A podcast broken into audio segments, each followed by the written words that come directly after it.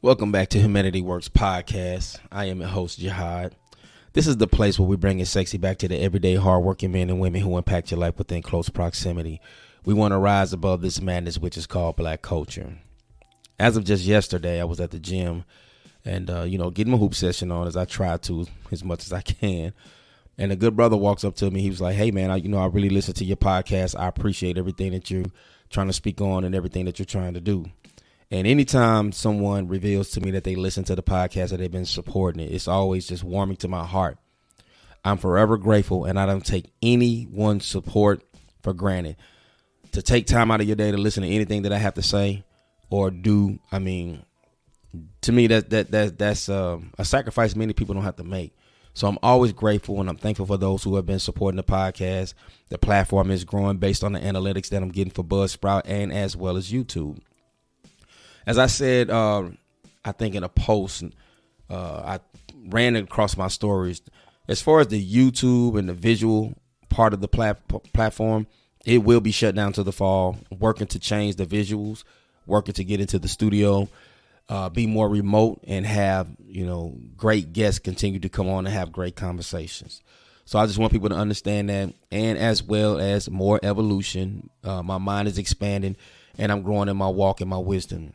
So I think I'm thankful for everyone who's continued to support. I will continue to upload episodes on Spotify, Deezer, iHeart, Podcast Addict, and as well as Amazon Music. So thank you so much for the support. What I want to talk about right now is I have a question. Are African, I'm sorry, are Afro Americans smart enough to fall back in value with one another? I don't really have to get into the spill of the ills of our community and the way that we treat each other, the way that we see each other, the high levels of anger and hostility, um, just pretty much no collectivity, just complete division. I don't have to get into that spill. We all know what it is. I want us to get back to a state to where we're valuing one another. There has been many changes that I've seen since I'm a 70s baby. There's been many changes that I've seen communal with our people. And things do change and things are always going to continue to change. I think we're at the stage of the game where we're at the highest level of disappointment and anger with one another. And we have to understand one of the biggest confusions with our people is not understanding the power, the grasp, grip and the effect of white supremacy, the system of white supremacy over our lives. And I think a lot of our anger and resentment with one another comes into the fact that sometimes we expect each other to be each other's savior in situations that we have created for ourselves in our lives. You know, I know particularly when it comes to men, a lot of black women expect black men to change a lot of the realities financially, mentally, and this just can't happen. It's not going to happen in a system of white supremacy where everything in the gatekeepers are all white supremacists, as Ice Cube talked about being a part of the club, where you have these gatekeepers. And sometimes when people, and I say the biggest, greatest confusion and the disconnect with our people is not understanding white supremacy. Therefore, everything else that you understand, you are confused on, as has been said by Neely Fuller for over what, 50 years now probably longer than that.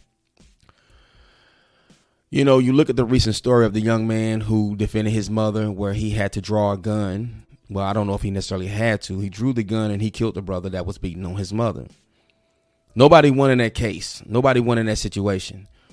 Or how you look at the situation that's going on in Louisiana with the young man who was questioned by his principal: Is he a gangster because he, because he had braids? A, a normal, natural style that we always see our youth wear.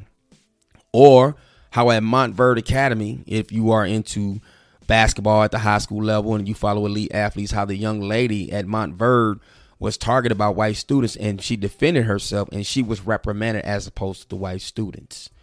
Or when you look at the move to put certain bills into place to censor the black voice in the phrase of the woke culture, as a particular part of our society calls it, or just the attack on us as a people legally, period, we're not really paying attention to what's going on. If we're going to walk around, or let me ask this question How can we counter or sustain ourselves in a war if we're at war with one another? We must understand we're not going nowhere without each other. And everybody's playing their part into the dysfunction of African American people in the concept called America. Everybody's playing their part in selling you in something into something that is immoral, that is ass backwards, abnormal, incorrect, and delusional. Our priorities are in the wrong place as far as the areas that need to be targeted to solve our problems. And it has to be bigger and greater than your political affiliation, your sexual orientation, your spiritual beliefs and practices. We have to rise above these things that divide us for one common cause because no matter what you call yourself, no matter what you believe in, no matter what you practice, we're all under the same umbrella of mistreatment and domination. It is impossible to sustain moving into the next realm of life, into the world that is coming, if we are at odds with one another. And I can't front. I'm in that. I'm in that population. Do I hate black women? I might have at one point. Do I have issues with my sisters? I do. Have I had to clean a lot of house? Yes, I have. But at the end of the day, I still value black women enough to be a gentleman, to be protective, to be a provider for who's ever in my circumference, and to be one to encourage them to be better and to love their natural hair, love the, the, the body parts and features that society does not embrace. Do I have issues with the brothers? Am I disappointed with the brothers? Of course I am because masculinity is completely misguided and off kilter as far as the one's definition. If you if you was to ask the average Afro American man today in the concept called America, what's your definition def, definition of masculinity? Excuse me, he's going to give you something so warped. He's going to tell you masculinity is how you look, how you get out here and you bang these women, you know, how you do this, that, and the third, you know keep your body together, get muscles, and get money. That's not masculinity. Black men can't even come together on one accord to solve the problems. And we have a great enemy staring us in the face. And the things that the brothers fall out about are so minute and so petty. It is absolutely mind blowing. But are we smart enough to fall back in value with one another? I didn't say anything about love. Because every guy that I've ever known that said, I got love for you, you my homeboy, I love my dog, you know, nothing but love, man, they've done me wrong. They've deceived me. They've had no code of conduct. Sometimes things led to physical altercations. Mostly every person that I tell you, and I tell you all the time, value is way more powerful than love in my in my opinion, in my book because it's proven to be. Just think about all the people who you depended and trust and cared about that used that word love have turned around and done something contrast to what they told you that they felt or how they seen you. However, the value must take place in one another. Because despite everything that we may see wrong with our community, there are actually a lot of brothers and sisters who are amassing themselves in position to maneuver to help our own kind in all areas of people activity. And when you value your own, and when you see your own as human, because what I notice a lot of times, the hostility shown amongst African American people is not the same type of hostility that's shown towards white people or any other ethnic communities. And I'm telling you right now, that on a global scale of things, we have allies. We have people who can identify with our struggles and everything that we've been dealing with on a national level, on a global level of racism, white supremacy. But I am also here to tell you that those who are on the outside, those you might think you're cool with, your white coworker, I don't care if y'all kids play AAU ball together, you know, you know, Ali Haq the Arab who owned the gas station in your store, who seemed like he just cares so much about you and just kick it with you and blah blah blah. But as long as you keep in there coming there buying liquor and blunts, he don't give a damn. All other ethnicity ethnicities and stocks of people they look at us and they play their role, they play they they play their part in our dysfunction. We would we think they value us because they act like they share our struggle. They might kick it with you or hang out with you, but they really don't. It's all a big part and a big plan and a scheme to keep us dysfunctional, divided, and apart.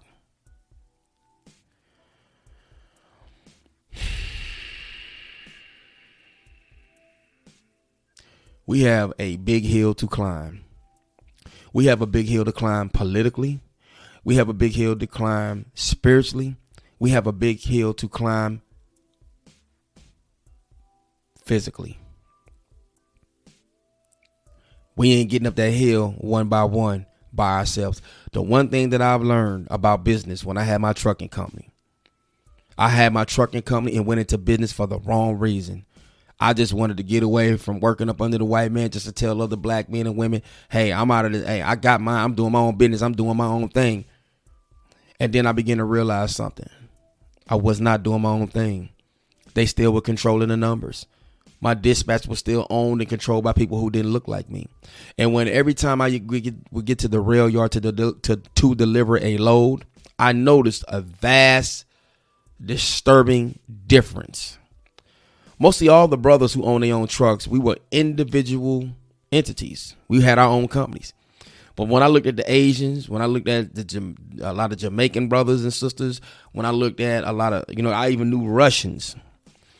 I knew a lot of different ethnic stocks of men, and they all had companies. They all had groups.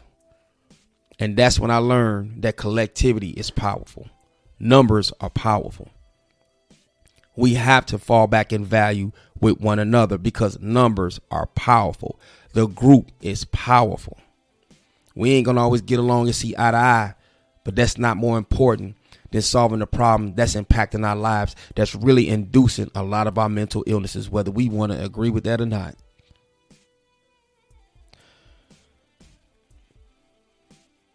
I first start with myself, I evaluate myself, and I deal with my own problems. I deal with my own trauma bonds. I try to curtail a lot of my own angers and disappointments that I've had with my people. And when I walk out that door each and every day, I work to be kind, compassionate, and warm and value everybody that I see that looks like me.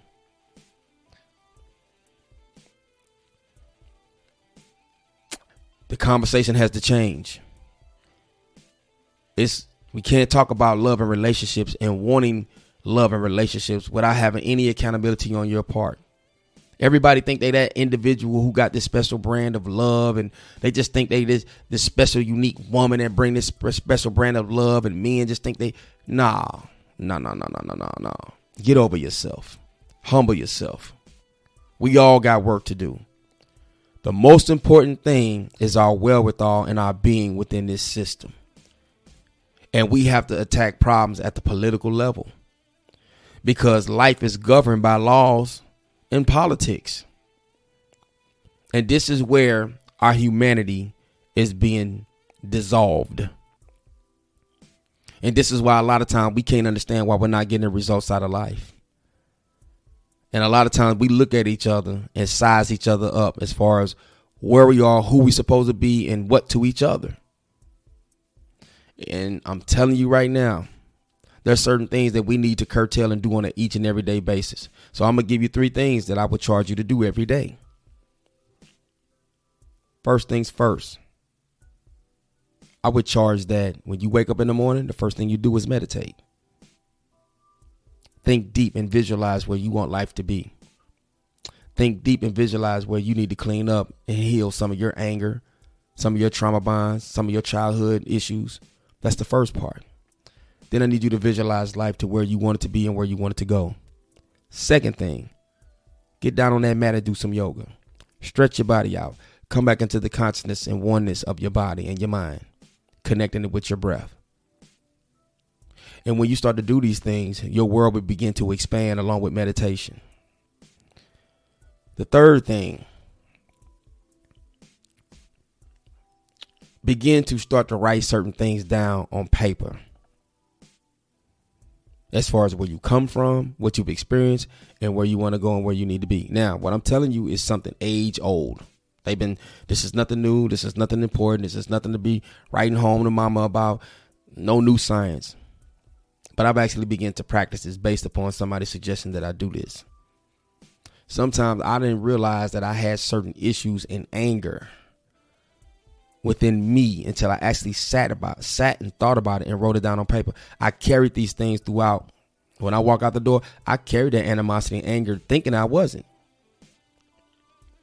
some of the treatment, some of the some of the ways I treat people, namely women. Sometimes I'm out and about. I don't always hold the door. I don't always speak. I don't always make eye contact. Sometimes I was doing things in spite just because of my resentment and my hate towards them.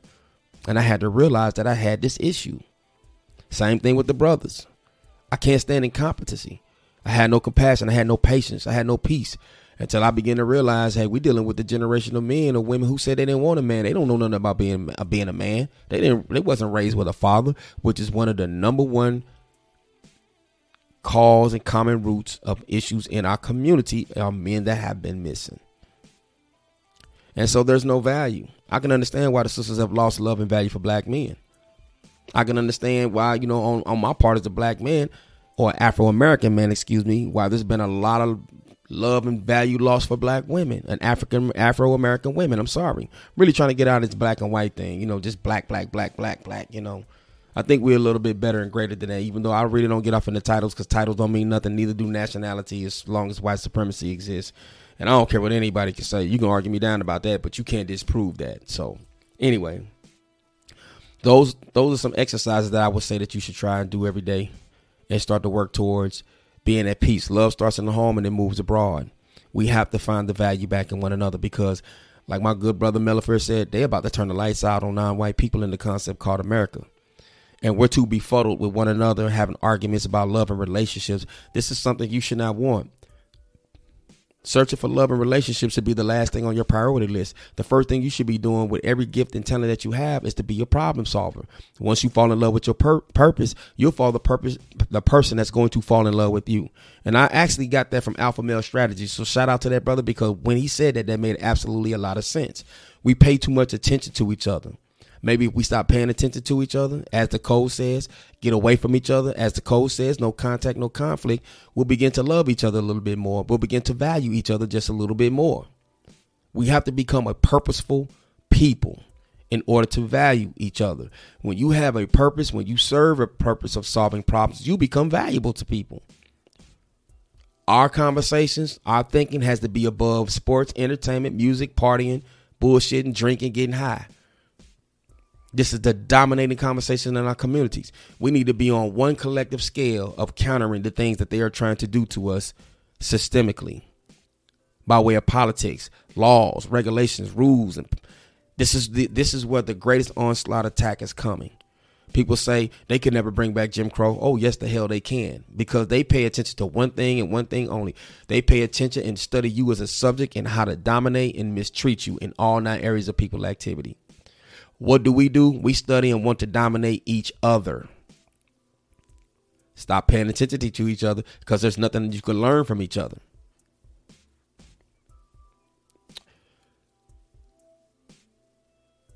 I truly believe in the end we're going to be all right.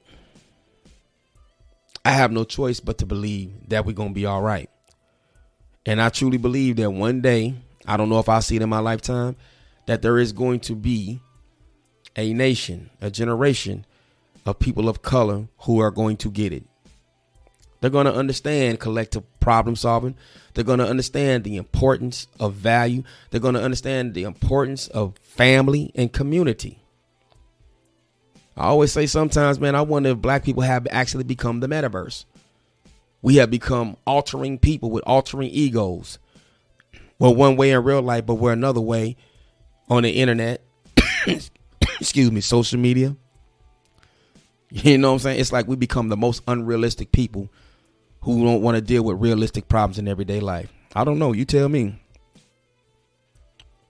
Let's bring the value back to one another. Let's fall back in value with one another. It goes a long way.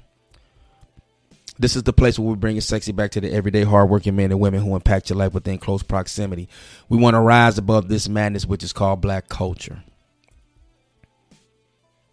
And black culture is simply what you do. And what do we do every day?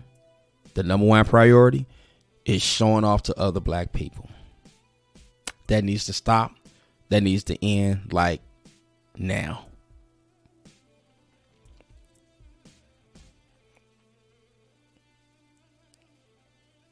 Hop on that phone today and call somebody you ain't talked to in a while. Tell them how much they mean to you and how much you value them. Reach out to your child and have that conversation if you think your child is being distant and find out why they're really upset with you or why they don't call no more. If you have a relative that's sick and can't do for themselves and you know they're in a home or assisted living, why don't you drop in on them and give them a visit today? Get somewhere quiet at a park and sit there and close your eyes and think about some of the things that you need to realign within yourself. We really need to change and control the algorithm of our thinking, our thought, speech, and actions to high level conversations, high level thinking, high level actions.